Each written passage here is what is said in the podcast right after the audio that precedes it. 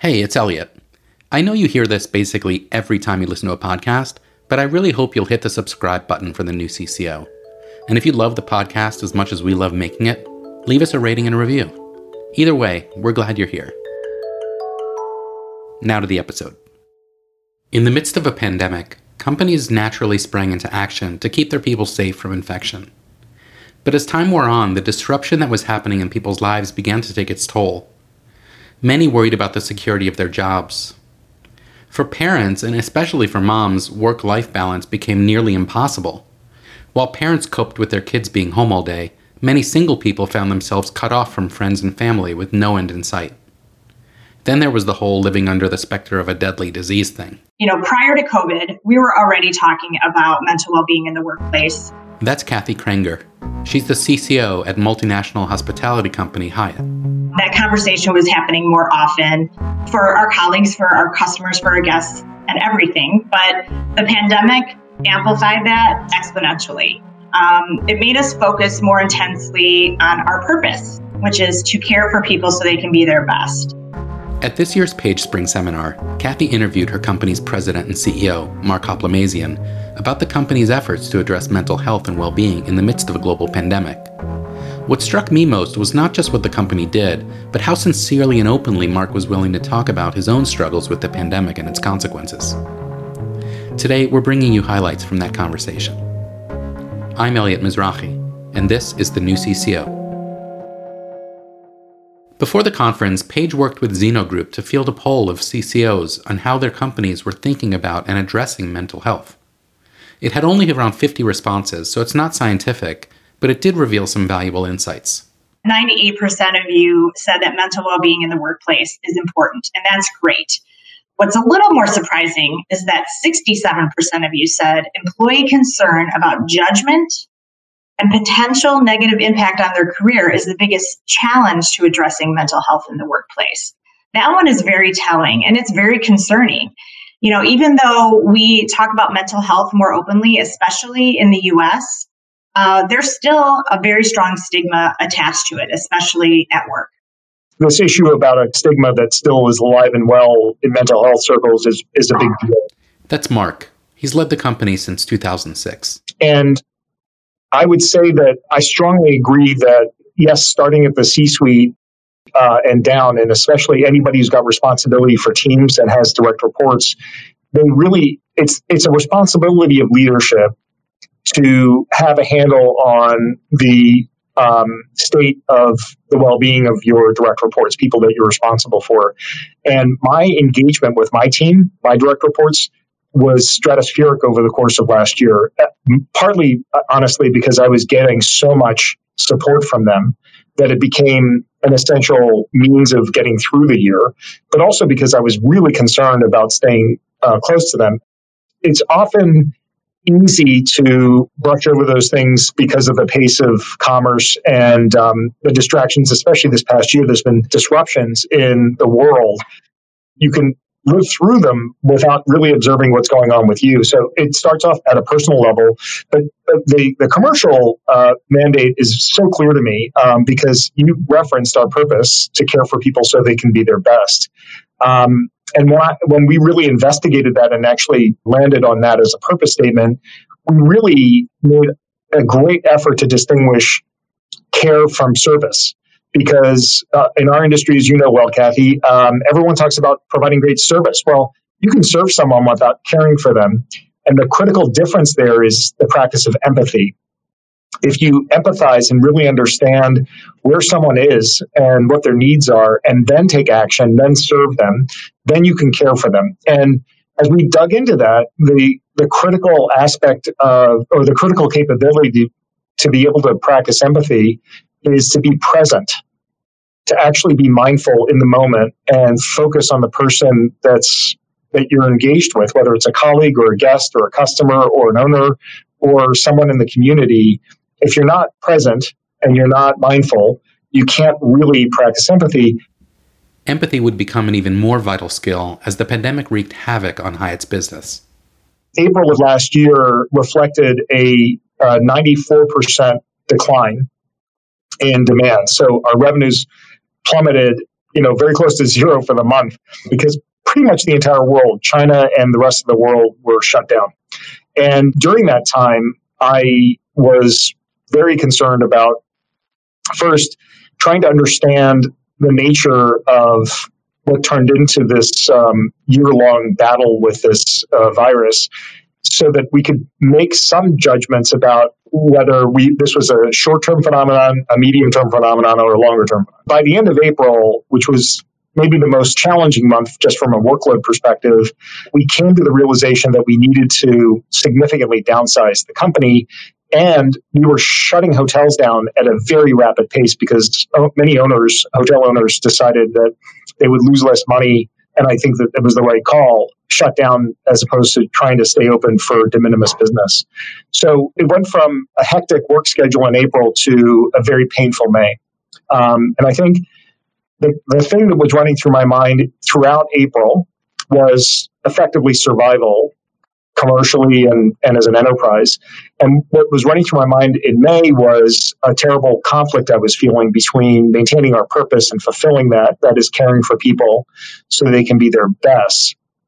And yet at the same time realizing that we were going to need to separate with a lot of members of the Hyatt family. And that was torturous by the end of the time when I got on a um, a global town hall to tell people what was going to happen, um, I I was unable to sort of keep my composure, and it became a very emotional moment um, because I think the realization of what was really about to happen to thousands of people's lives all sort of came to rest, and um, that took me a while to recover from.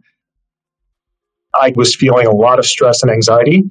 Um, and I began to talk more openly about it because I thought to myself, I was kind of scared because I thought I'm a very resilient person and I'm, I'm designed to be glass half full all the time.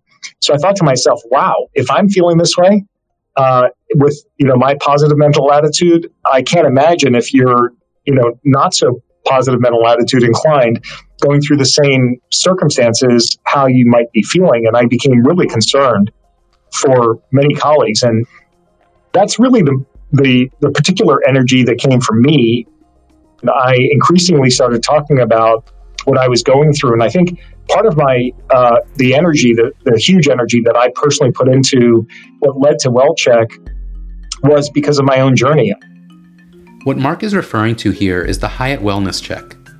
As the pandemic set in, most, if not all, companies were checking employees' temperature at the door. Hyatt's check went beyond physical well being. It was an extension of a daily check in that we had instituted back in uh, April and May of last year, where any colleague coming into our hotels, any employees coming coming in, were um, being checked up on not just uh, physical but also their state of mind and, and how they were feeling every day that they came in. And it was through an app based application. I was really thrilled that we could find such a great partner. And Cornell did a tremendous amount of clinical work to understand what the correct way approach to ask questions uh, was, and also to have a fully informed, medically speaking, fully informed approach to providing resources of different types to individuals who are self reporting on their state of mental health. And that validity and that integrity uh, from, a, from a medical science perspective is critically important. The wellness check is just one of the practices the company adopted for employee well being. For those still with the company, and even those who'd been furloughed we established a communication platform to stay in touch with people that had been furloughed over the course of last year so that they could stay connected to the Hyatt family because that sense of connection or disassociation is one of the points of tremendous stress that people experience, and we wanted to try to maintain that connectivity. Um, we also tried to alleviate uh, some of the stresses, mostly financial. We stood up something called that we called the Hyatt Care Fund, and we deployed over $17 million of direct assistance to colleagues that were impacted by this whole pandemic, um, colleagues that were not able to make ends meet even after assistance through unemployment benefits, and this was on a global basis. Um, and the point of that was, yes, to care for them as best as we could, but also to try to at least alleviate one of the key stresses that a lot of people felt this past year, which was financial.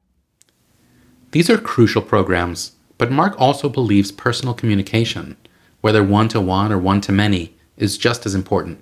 You know, the practice of checking in with people and meaning it, which is a form of empathy, uh-huh. uh, has elevated to an all time high in my lifetime over this past year. And I love it. I, it's one of the things that I pray actually stays with us forevermore um, because, you know, there are too many conversations in which you're saying, yeah, how you doing? Good. Okay, fine. So here's what we got to do. Right. And that's not a very helpful check in. So I think the intentionality of checking in with people and asking them a question might might be an, a way to unlock that we recognized early on that we really didn't have many answers to a whole bunch of questions people had on their minds and that we had on our minds. Um, and we realized that we can't just wait around until we got better visibility to start communicating to people. So the necessity at that time was to be open with them and transparent about what we think, but also a, a honesty and transparency about what we didn't know and keep communicating as we learned more and can start to fill out the picture. And look, people are smart and they understand, but hearing from me and others in the leadership team an honest assessment, um, even if it's not positive, it's an honest assessment and a recognition as to what we can know and what we don't know.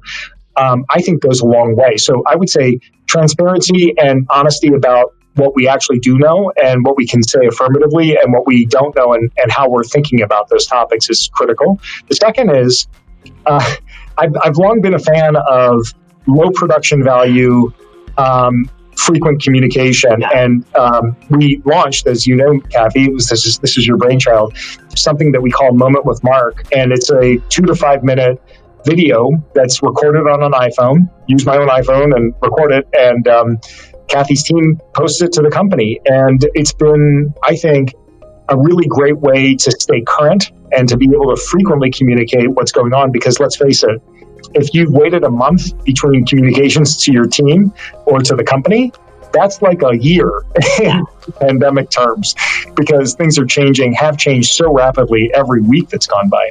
So this is a every few week uh, in point of engagement, and I I have every intention of, of continuing that forevermore.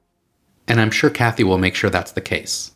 Puts a lot more pressure on us as communicators. It's also very exciting and it's very rewarding to be able to see our work have such impact. And people, like we, we, we pay a lot of attention to the comments and you just see how much it means to every person at every level if you enjoyed today's episode of the new CCO, be sure to check out our latest episodes and subscribe wherever you get your podcasts. While you're there, leave us a rating and a review. We want to hear what you think so that we can keep making this podcast more interesting and valuable to you. To find out more about what's happening at Page, please visit us at page.org. Special thanks go to Rivet Smart Audio, our podcast sponsors.